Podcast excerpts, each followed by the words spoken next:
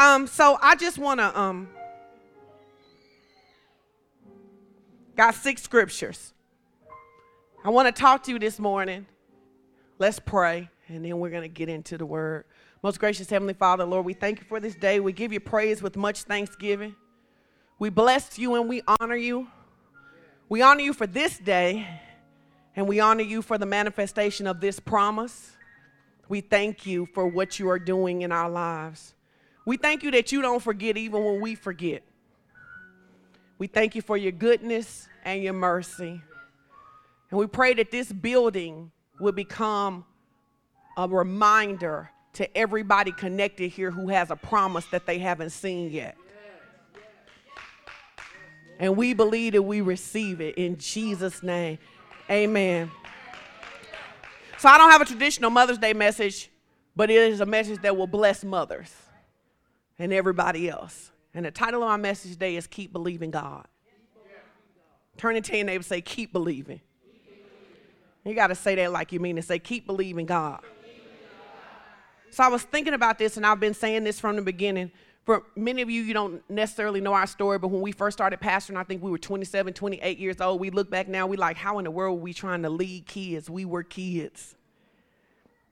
We pastored, we had a church here, we had a word, and then we ended up leaving for whatever. Judge whether we should have left or not. That's irrelevant now. That's not the point of the story. We ended up coming back here. And the whole time we were back here, we kept looking for a building in Rogers. And no matter what we looked at in Rogers, we just couldn't get anything to work. And then we found this building, which, if you haven't heard the testimony, it is literally blessing on top of blessing, sweatless victory. And as soon as me and Mika were talking, she was like, "We got a building in first in Fayetteville, cause that's the first thing God said." And I was thinking about this. There sometimes you're believing God for something, and it looks like you are so off track. And, it, and you can come in and create new promises and add on things, but tell your neighbor, say, God doesn't forget. Say, He never forgets. That ought to bless you if you're a mother and your kids ain't living right, because God never forgets. God never forgets. So I just wanted to give you some of my favorite scriptures about believing God. Amen? Then we'll get out your way. Psalm 62.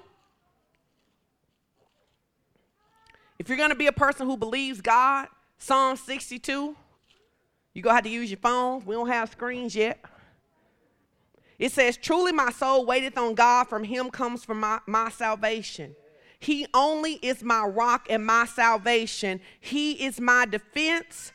I shall not be greatly moved. Verse 5 says, My soul, wait thou only on God, for my expectation is from him. When you are believing God, you must keep your expectation in God. Even when you don't know how it's going to work out, even when it looks like all hope is gone, even when it looks like there is absolutely no way that you can have the thing that God said, don't let go of your expectation. Numbers 23 and 19, it says, God is not a man that he should lie, nor the son of man that he should repent of anything. If he said it, he will make it good. So I just wanted to stir your faith this morning that every time you walk on this property and every time you walk in this building, that it reminds you that God does not forget.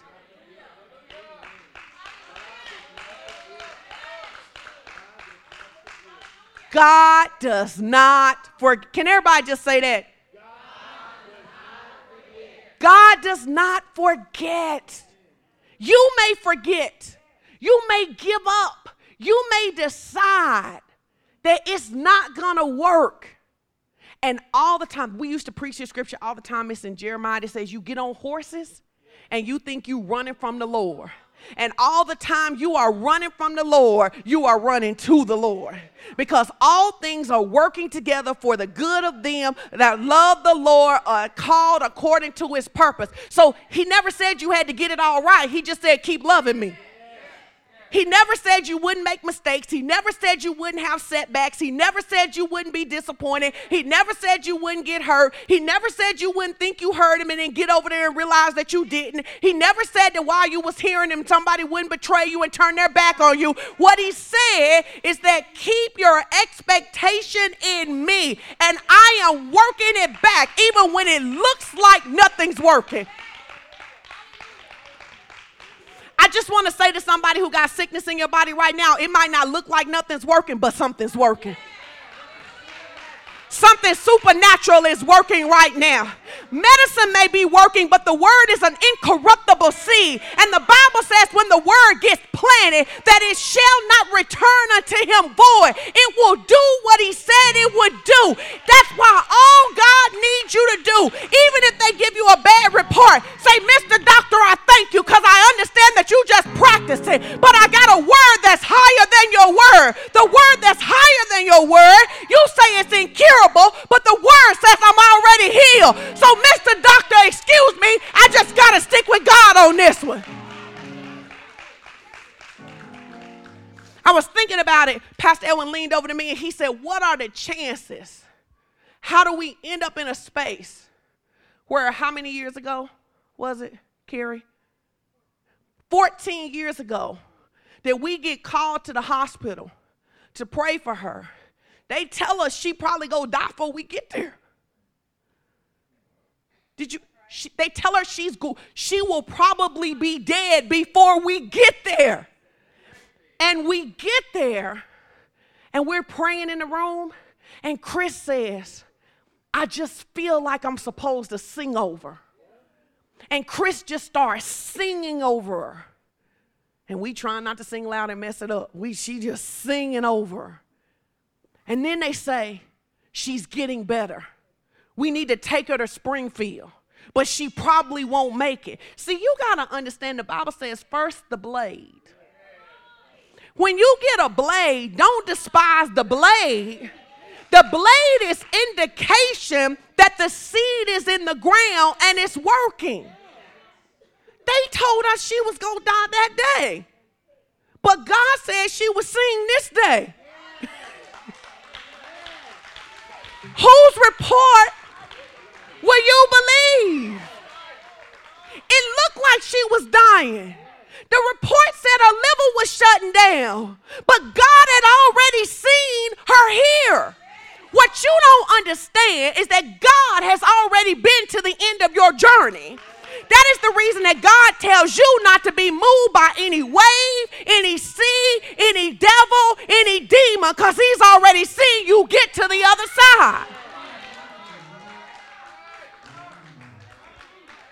Luke 1 and 37. Say, I'm going to the other side.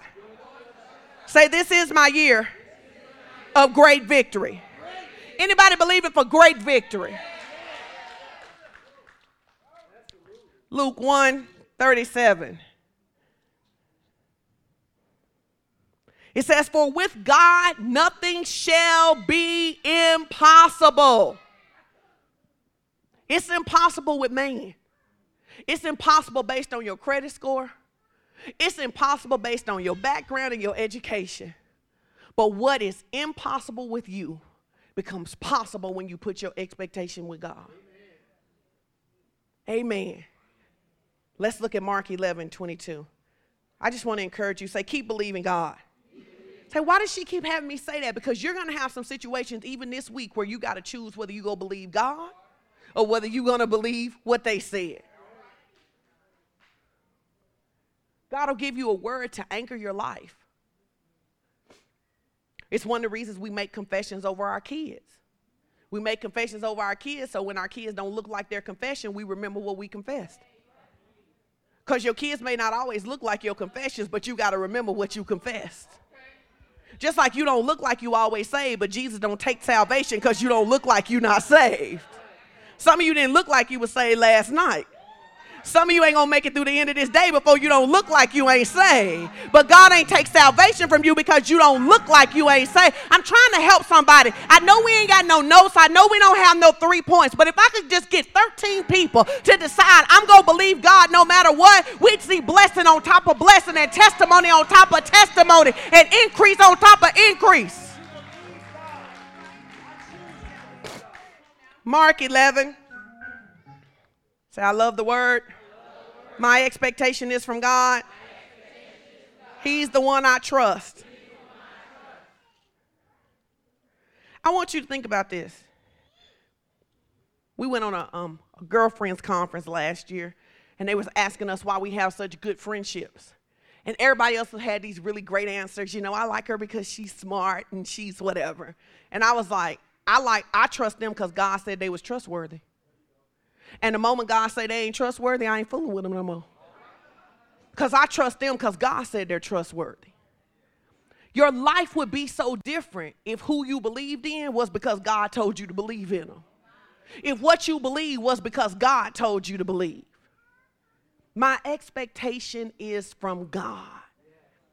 Mark 11, we almost done, y'all. Mark 11, verse 22, he says, Have faith in God. The literal translation of that is to have the God kind of faith. Well, how do you get the God kind of faith? In Romans 12, it tells you He has dealt to every man a measure of faith. So when God tells you to have the God kind of faith, He already knows that you have it because He gave it to you. Say, I have, faith, just like God. Say, in fact, I got my faith from God. It's so interesting to me that people get so upset about having something just like God, but you call God your father. Now, the same people who get upset about having something like God when you call God your father get offended if their kids don't look like them. It is the indication of whoever you've been hanging around and whoever formed you that you ought to look like them. And so you have the faith of God, so then you have to use the faith of God. We use this situation all the time just because it's funny. When Jesus, when God looked out and he saw that the earth was dark and without void and without form, he didn't go, man, it's dark. What we gonna do? He said, let there be light. Well, the Holy Spirit carries the power of God that fuels your words when you speak them. And so when you're looking at dark situations in your life, stop focusing on the darkness and start calling in the light. Call in the light. We shall live and not die. Our life shall not be cut short. No accident will take us out. No weapon that is formed against us shall prosper. In fact, every other weapon that is already formed against us has already been defeated. It's already under our feet. That's why we don't say stuff like the devil been on my back all night long. How in the world could he be on my back when Jesus said he's under my feet? If he's on my back, I must be laying down. It must be time for me to get up and put him where he belongs, under my feet. I'm not defeated. I'm not broken. I'm not bitter. I'm not bound. I'm free because Jesus already said it about me. I may not feel feel free, but I choose to believe God. And if I believe God long enough, then my feelings will line up with what God said. And what used to seem like just an imagination will be my reality. That's why faith people always look crazy. Faith people always look crazy. Because faith people say stuff like this. When they say, your kid need the flu shot, your kids say, Jesus, our flu shot. And then the teacher call me and say, Miss Strickland, did you know that your kids say Jesus is their flu shot? Yes, ma'am. Well, where'd they get that from? Me? Well, you know, a lot of people get the flu, not them. You so bold. Jesus said it. He said you could decree a thing and it would be established unto you. That's why we make confessions. That's why we tell you to say, My mind is renewed, it's alert. I won't have Alzheimer's, I won't have dementia. My mind is being renewed, my mind is sharp. That's why when we lose something, we don't go, I'm forgetting everything. No, I got the mind of Christ. My mind is being restored. We watch our words. Believers watch their words. We can always tell what you believe in by what you're speaking. Your words always give away what you really believe. And one of the things I want you to understand is that just because just because you're nice don't mean you're full of faith. There's a lot of nice people who speak death and destruction all over their life every day. because you're keeping it real. Well, keeping it real will keep your situation like it really is. Nobody wants to keep it real. All right. Have the God kind of faith. He says, For verily I say unto you that whosoever shall say unto this mountain, and be thou removed, and be cast in the sea, and shall not doubt in his heart, but he shall believe the things which he says shall come to pass, he shall have whatsoever he says. You can get mad, but it's Bible. And it works in the reverse too. He says, whatever situation you look at, whatever you say about it, and you don't doubt, that's exactly what you go get. That's why we want to get the word in our heart so when we see negative situations, we don't come into agreement with that negativity. Oh, this never gonna work. Because if you believe it, and then you speak death and damnation over your life and then wonder why you got death and damnation. Well, I don't know why nothing's working for me. Well, you just spent two months telling us how it wasn't gonna work. My expectation is from God. Amen. Mark 9. Well, what do I do sometimes? Pastor John, sometimes I'm trying to believe God and, and, and I'm, I'm conflicted because the doctor's report is so big and the money is so big.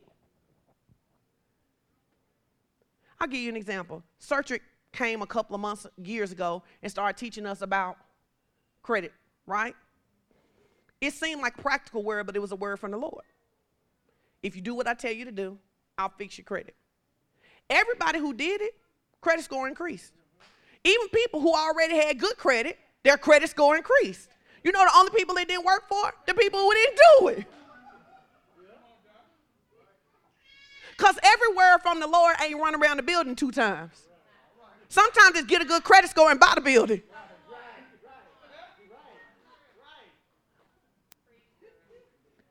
But if you don't participate in it, the Bible says this kind comes out by prayer and fasting, but you don't pray and you don't fast. And you go, Well, I don't understand why I didn't move. You have to agree with God. So there's this situation in Mark 9. And in Mark 9, there's this boy, and this boy has been grievously vexed by demons for a long time. Say a long time. In fact, if you have if anybody with normal regular children should be able to identify with the level of frustration that this parent had. You know when your kid's little and you can't even leave them by yourself, by themselves for a minute, like that two, three age, where anything could happen, where you didn't even know that they could climb on the counter and get the flour down until you came back in there. And it says the Bible, the Bible says that Jesus, um, this man took his took his son to the disciples. Jesus was in the mountain praying, and he asked his disciples to heal the man, and they couldn't do it. And then Jesus, then the man was aggravated because I imagine it takes a lot to take a kid with a disability into a place to find Jesus, and then you get there and Jesus ain't there, and then the people who rock with Jesus all the time are supposed to be able to help you, but they can't do nothing. And as this thing is about to come to a head, Jesus comes back. He like, hey, what's going on here? The man like, hey, your people, they ain't anointed. I asked them to pray, they ain't do nothing. Don't let that be said about you. Don't let that be said about you. So Jesus says, What's up? Tell me situation. Because I just act like Jesus talk Arkansas English, right? Jesus like, hey, yo, what's up? What's going on? He like, look here, I got this kid. He been, you know, really taking me through. He be jumping in the fire. He be trying to, I can't even hardly get no sleep. Listen, man, I'm really going through. I love him, but you know, I'm tired. And you know, I just, his mama ran off because you notice when no mama there. His mama ran off and she got tired. She couldn't take it no more, and she couldn't take all that. And so, um, and I came here, traveled all this way, spent the last money we had, showed up here with your disciples, and they got on these robes like they can do something, and then they just sat around and looked at me and did nothing happen. Because that's how people really talk when they come to talk about a situation. That's how they really tell the story. And Jesus was like, He says, the man says, Help me if you can do something. Jesus, like, whoa, wrong response, player. He said, The question is not if I can do something. The question is if you can believe for something different than what you see.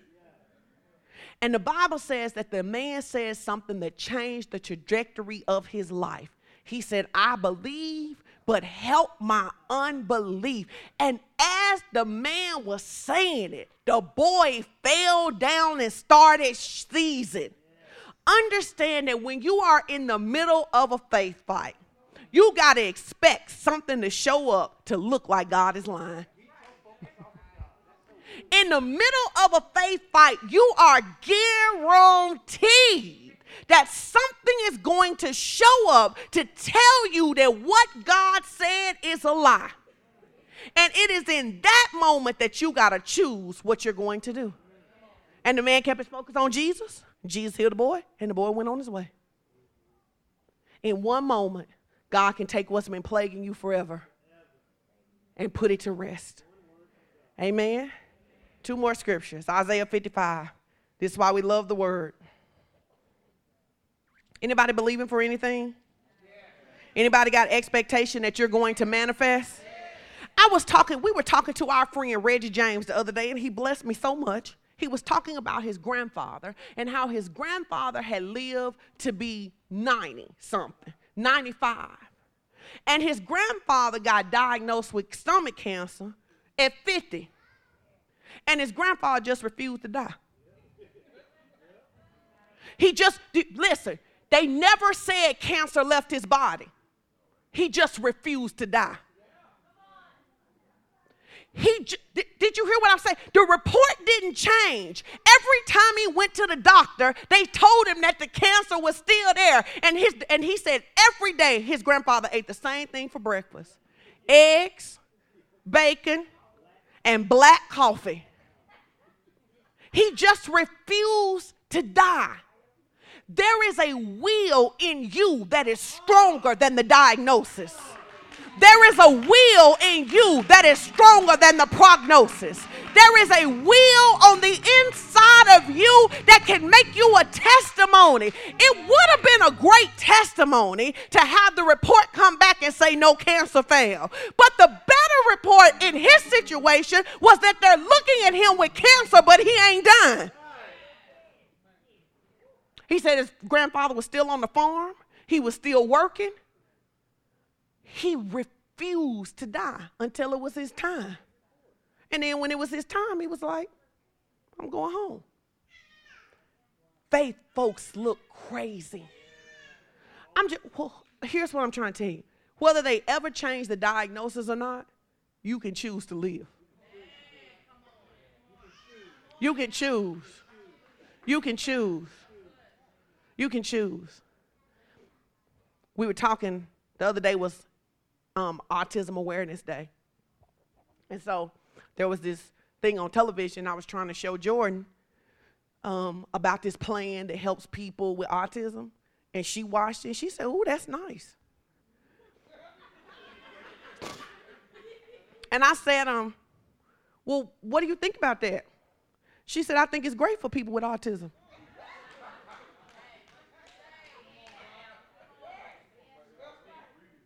So me and Ellen was trying to decide, like, how much we should push her to be like, this is what they've said, this is blah, blah, blah, whatever. And she was just like, I don't know why people keep saying that to me. Ain't nothing wrong with me. What do they keep saying to you that you just keep agreeing with? What do they keep saying about you that you just keep agreeing with? Jo- listen, listen. Every year at school, Jordan do stuff that they say she's not supposed to do. And then when they try to say to her, well, she acts this way because she has autism, she go, no, I act this way because I don't want to do that.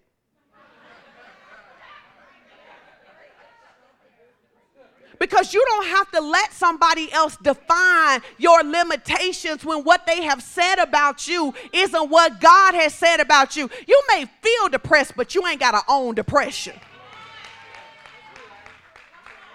You ain't got to own it. You ain't got to lay down in it. Amen. Isaiah 55. It says,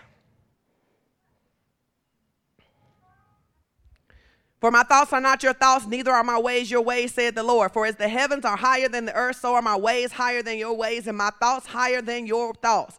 Verse 10 For as the rain cometh down, and the snow from heaven, and return not thither, but water the earth, and maketh it bring forth and bud so that it may give seed to the sower and bread to the eater. Now you remember when we was in kids, I think I was in the third grade when I learned it, right? When you learn about the cycle, the rain comes down, the water cycle, right? Rain, tell me what happens in the water cycle. I know y'all all made it to third grade. What happens?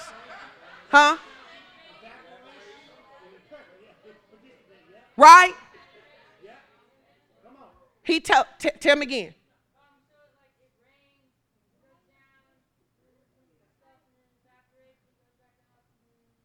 It does it over and over again, right?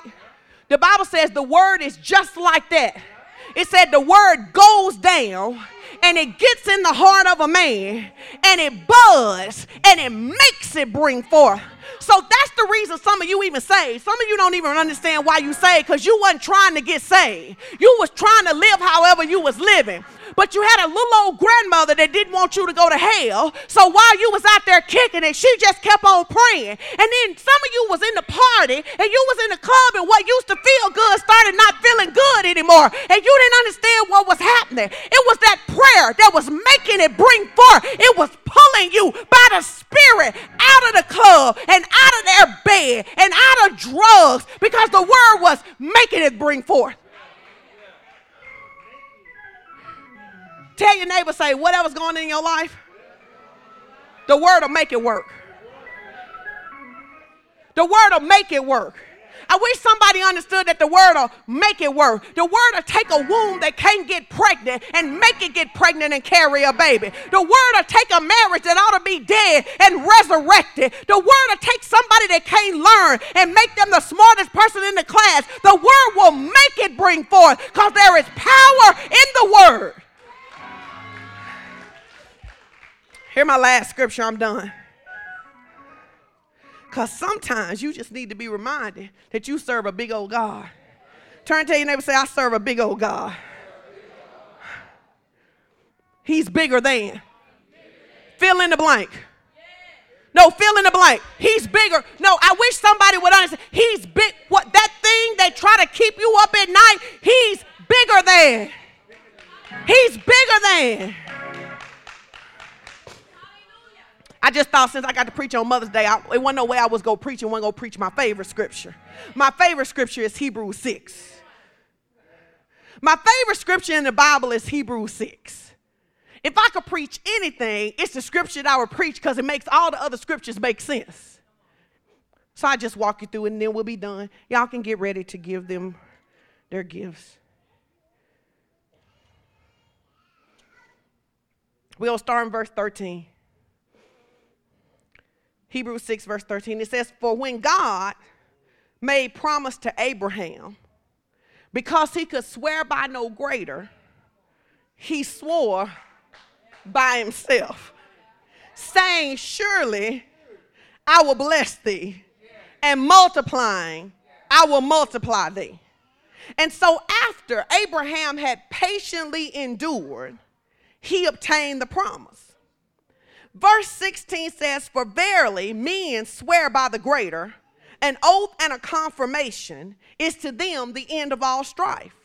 Wherein God, willing more abundantly to show unto the heirs of promise the immutability of his counsel, confirmed it by an oath that by two immutable things, which it was impossible for God to lie, we might have a strong consolation who have fled for refuge to lay hold upon the hope that is set before us which hope we have as an anchor of the soul, both sure and steadfast, which entereth into all that width within the veil. Whether the forerunner is for us entered, even Jesus has made a high priest for even after the order of Melchizedek. I'm to break that down, Arkansas talk for you.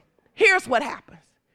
Years and years and years and years and years and years ago, God encounters Abraham.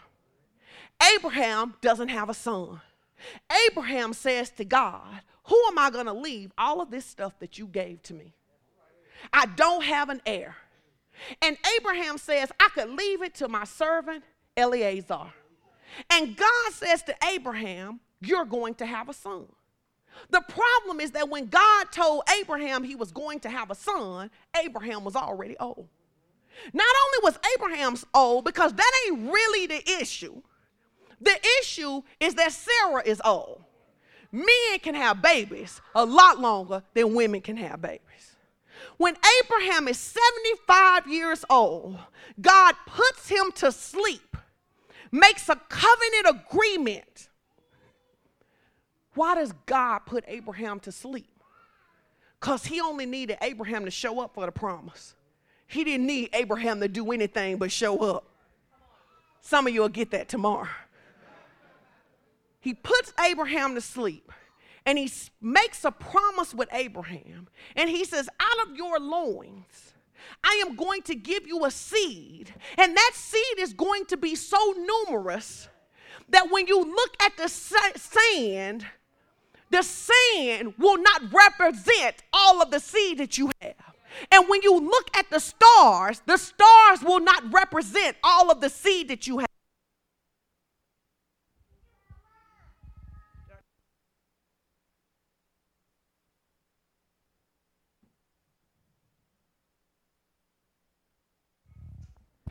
We back. Understand this. When God tells Abraham that his seed will be greater than the sand, he's standing in a desert. You think beach. He's standing in a desert. And he's telling a man who has not been able to produce a kid that one son is going to give him more sons and more seed than all the sand that he can see. Tell your neighbor, say it looks like it's impossible. Abraham does like most of us do when the promise doesn't look like it's going to manifest. He gets involved. And he goes and he finds him somebody who, him and Sarah together, and they find him somebody who can have a baby. And they have Ishmael. We don't want to talk about Ishmael today. But after they have Ishmael, God says, But that ain't what I told you. Sometimes you'll get something in your life and you'll be satisfied with it, and God will say, But that ain't what I told you. And you'll think that it should satisfy you. That's why you should never downsize your dreams because other people satisfied because you don't know what God told them. That's why you shouldn't back up and cave in because they okay because you don't know what God told him, but you know what God told you. Back to Abraham. He's 75 when he gets the promise, but when he's 99, he still doesn't have that seed. In fact, it has become such a running joke that when the angels stand up and tell Abraham he's about to have a baby, Sarah laughs. Not only does she laugh, when they ask her, did she laugh? She lie she doesn't look like a candidate to receive anything from the Lord. But when they're a hundred, when he's a hundred, they have this seed, Isaac. The thing that people don't realize is that God needed Abraham to have Isaac because he needed to get Abraham to go to sacrifice Isaac. God never intended for Abraham to sacrifice Isaac. But the way that God does anything in the earth is that he gets a man to get in partnership with him. So he gives him a seed so he can get him to offer the seed up. Because it's not until he can offer the seed up that God has access to get his seed back into the earth. So he has to find a man that even though he loved the promise, he didn't love the promise more than the God. So when God, and you can tell, listen, if you study historically, Isaac was not a little boy when he took him to the mountain. He was 23 when he took him to the mountain, which means that Abraham had told Isaac, You are the manifestation of something. And sometimes that means you may have to do some things for God that don't make sense. Abraham followed, Isaac followed Abraham up the mountain. But if you pay attention at the beginning of the mountain, he says to his servants, Me and the lad will be back. Now, God tells him he's going to sacrifice him, but he says, We will be back. Because he's so convinced of who God is that he's not sure what's going to happen when he sacrifices him, but he knows that the son has to live. So he gets Abraham. Isaac carries the wood, symbolic of Jesus carrying the wood on the cross up the hill so that he can get there and make an exchange. And so he says to Abraham, he says to Abraham, he was like, I don't really need you to kill your boy. I just needed to know that you would. And because I knew that you would, now I'm set up. Now he fast forwards to Mary. But here's what it says right here it says, when God got ready to swear to Abraham, this is my favorite scripture in the Bible. He looked around and he said, I need to make a promise that is as powerful as me. So, you know, if you go to court, they ask you to put your hand on the Bible. Do you swear to tell the whole truth and nothing but the truth? So help you God. And it is assumed that a man who agrees to that is telling the truth. Well, God looks around and he couldn't ask him, Abraham, he couldn't put his hand on the Bible because he was the Bible. And then he looked at the stars and he said, I could swear by them, but I made them. And he looked at the ocean and he said, I could swear by that, but I made it. And I imagine that he looked at Gabriel and he said, I could swear to Gabriel, but oh, I made him too. So then he says, What can I swear by? He says, I swear by myself. This really blesses me because growing up as a kid, we could never say, I swear to God. When we was growing up as kids, you could not say, I swear to God. But what God said is, I swear to God I'll bless you. I swear on everything I am. In if I don't keep my promise, I will put down my divinity and I will cease to exist. He says, This is how you can know that I will do what I said. I'm trying to get you to understand that when God made you a promise, He didn't make it to you the first time when you showed up. He made it back to Abraham and then He affirmed it with Jesus. So, healing, God ain't promised you healing just now. Healing been yours since Abraham, healing been yours since Jesus. It's been yours.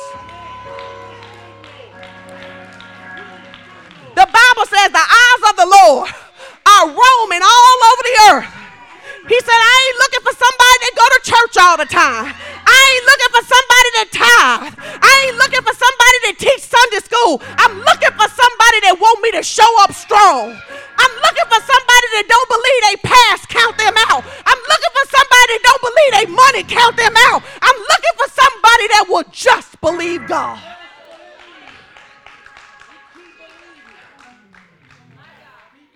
You're here today because God and Abraham made an exchange. You are the manifestation. When Abraham looked out and saw seed, he saw you. You say, but I'm not Jewish. But read your Bible because the Bible says that when you got saved, you've been grafted. Anybody got a grandmother who used to take an aloe vera plant? Know what it means to graft something off. You break it off one thing, stick it on something else so it'll take root.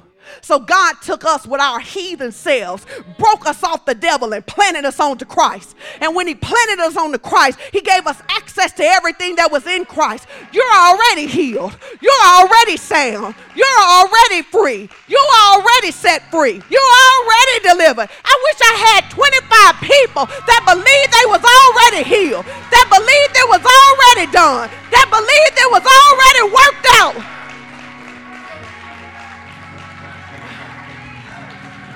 I wish I had five more people that didn't need to see what the doctor's report said. They didn't need to wait hear from the mortgage company because they already believe what God said. I wish I had a believing church. I wish I had somebody that would stand and not be moved. Somebody that would look the devil and death in the face and say, I ain't going nowhere yet. I'm not done.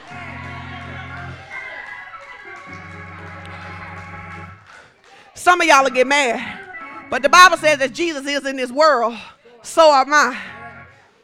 I was reading about Jesus the other day, and Jesus said, They can't even kill me unless I lay my life down.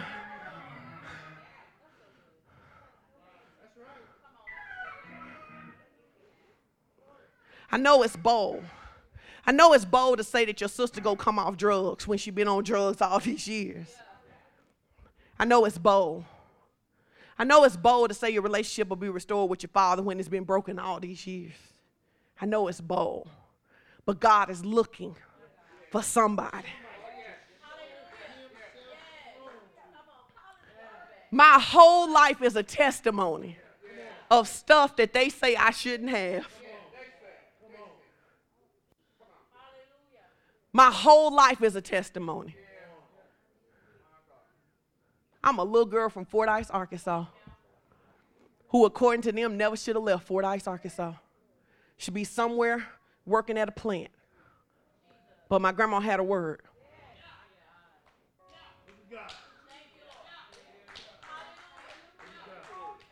I got married in a church in Fort Fordyce. As we walked down the aisle, people was taking bets on how long we was gonna make it. Some of the same people who bed ain't married now, but that's another story. That's shade for another service.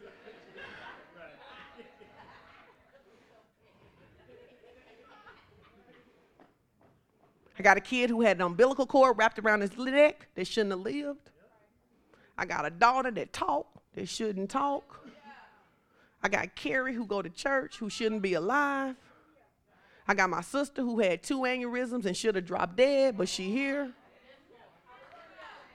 That's what Chris was trying to get you to understand. We got a praise team leader that was supposed to have a mental breakdown at 25. We got marriages that you know you should have been divorced. If you ever tell the whole story, people don't even know how you still married. That's why you can't even tell the whole story. Because if you tell the whole story, they walk you to the divorce court right now.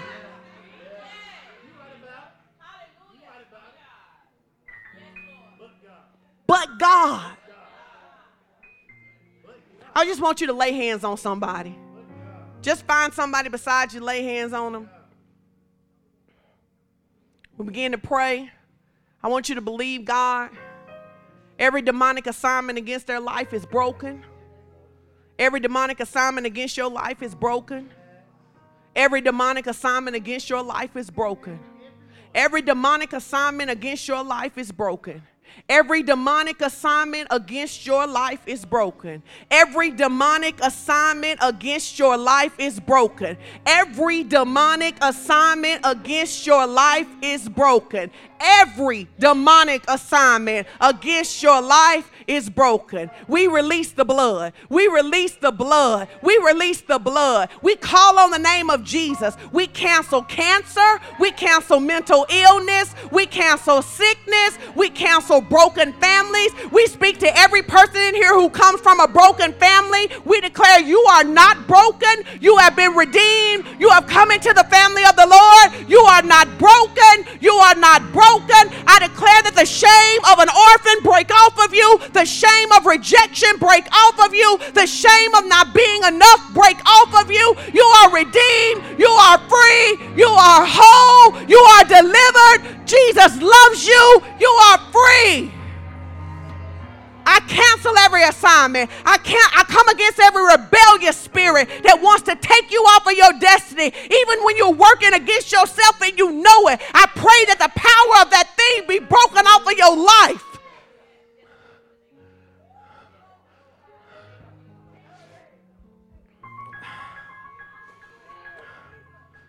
I hear that.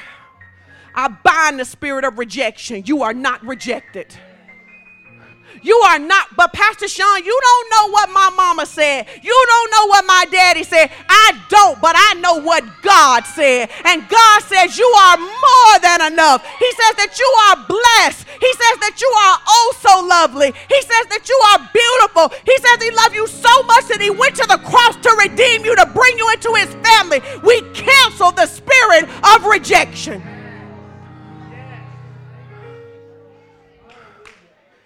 Anybody who's ever felt rejected from a parent or somebody who shouldn't reject you, in this moment, you get a choice to make.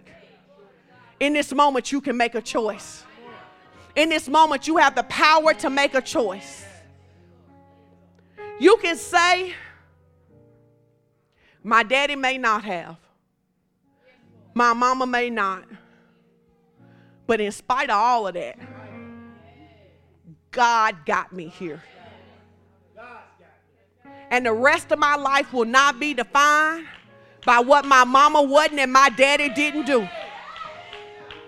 I'm telling you, this will bless somebody. Even some of your babies. Some of you ought to lay hand on your babies because they daddy not there. They don't love them like they should. And you feel bad about that. Don't feel bad and buy a bunch of gifts. You come against that spirit. You bind that spirit of rejection. I say this almost every Mother's Day and every Father's Day. I'm going to say it till the Lord call me home. Your issues with your mama and your daddy, they are not your issues. they are their issues.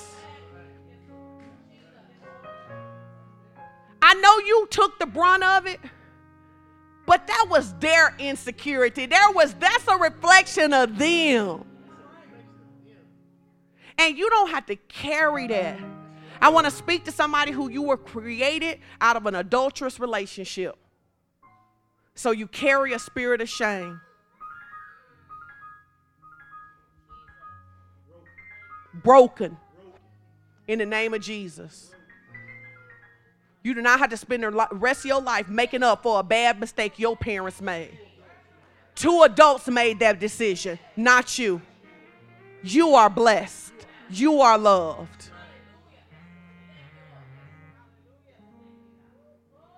I want to pray over people who had abusive parents physically abusive, emotionally abusive, mentally abusive, parents who withheld love when they were angry with you, verbally abusive.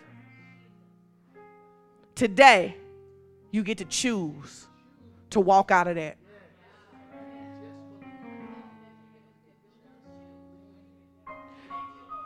In every generation, God looks for one person in the family that will break the curse.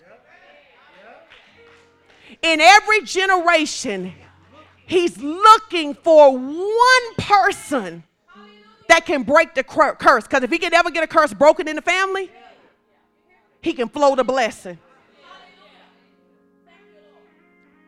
I was talking to our friend Bishop Vaughn the other day, and this is what she said. She said, You and Edwin don't even understand. Because she's 65. She said we wouldn't understand until we was older. She said, You don't understand the magnitudes of the curses that you have broken in order to bring blessing to your bloodline and everybody connected to you. She began to walk me through my history and walk me through Edwin's history based on the, the questions she had asked us. She said, You come from parents that weren't together and your grandmother raised you. He comes from a family that got divorced. You got married at 22 with no real chance of success because you didn't even have a role model. You walked through stuff that should have made you quit, but you had a word. And now you stand on the other side of it as an example that you don't have to repeat whatever you came from. You can be the curse breaker.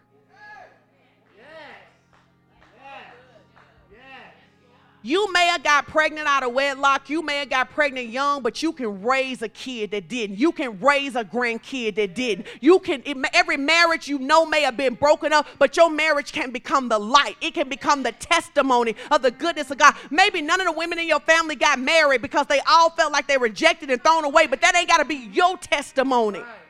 Because God is looking for a curse breaker. Because whenever He breaks a curse, think about this the young's been married longer than us.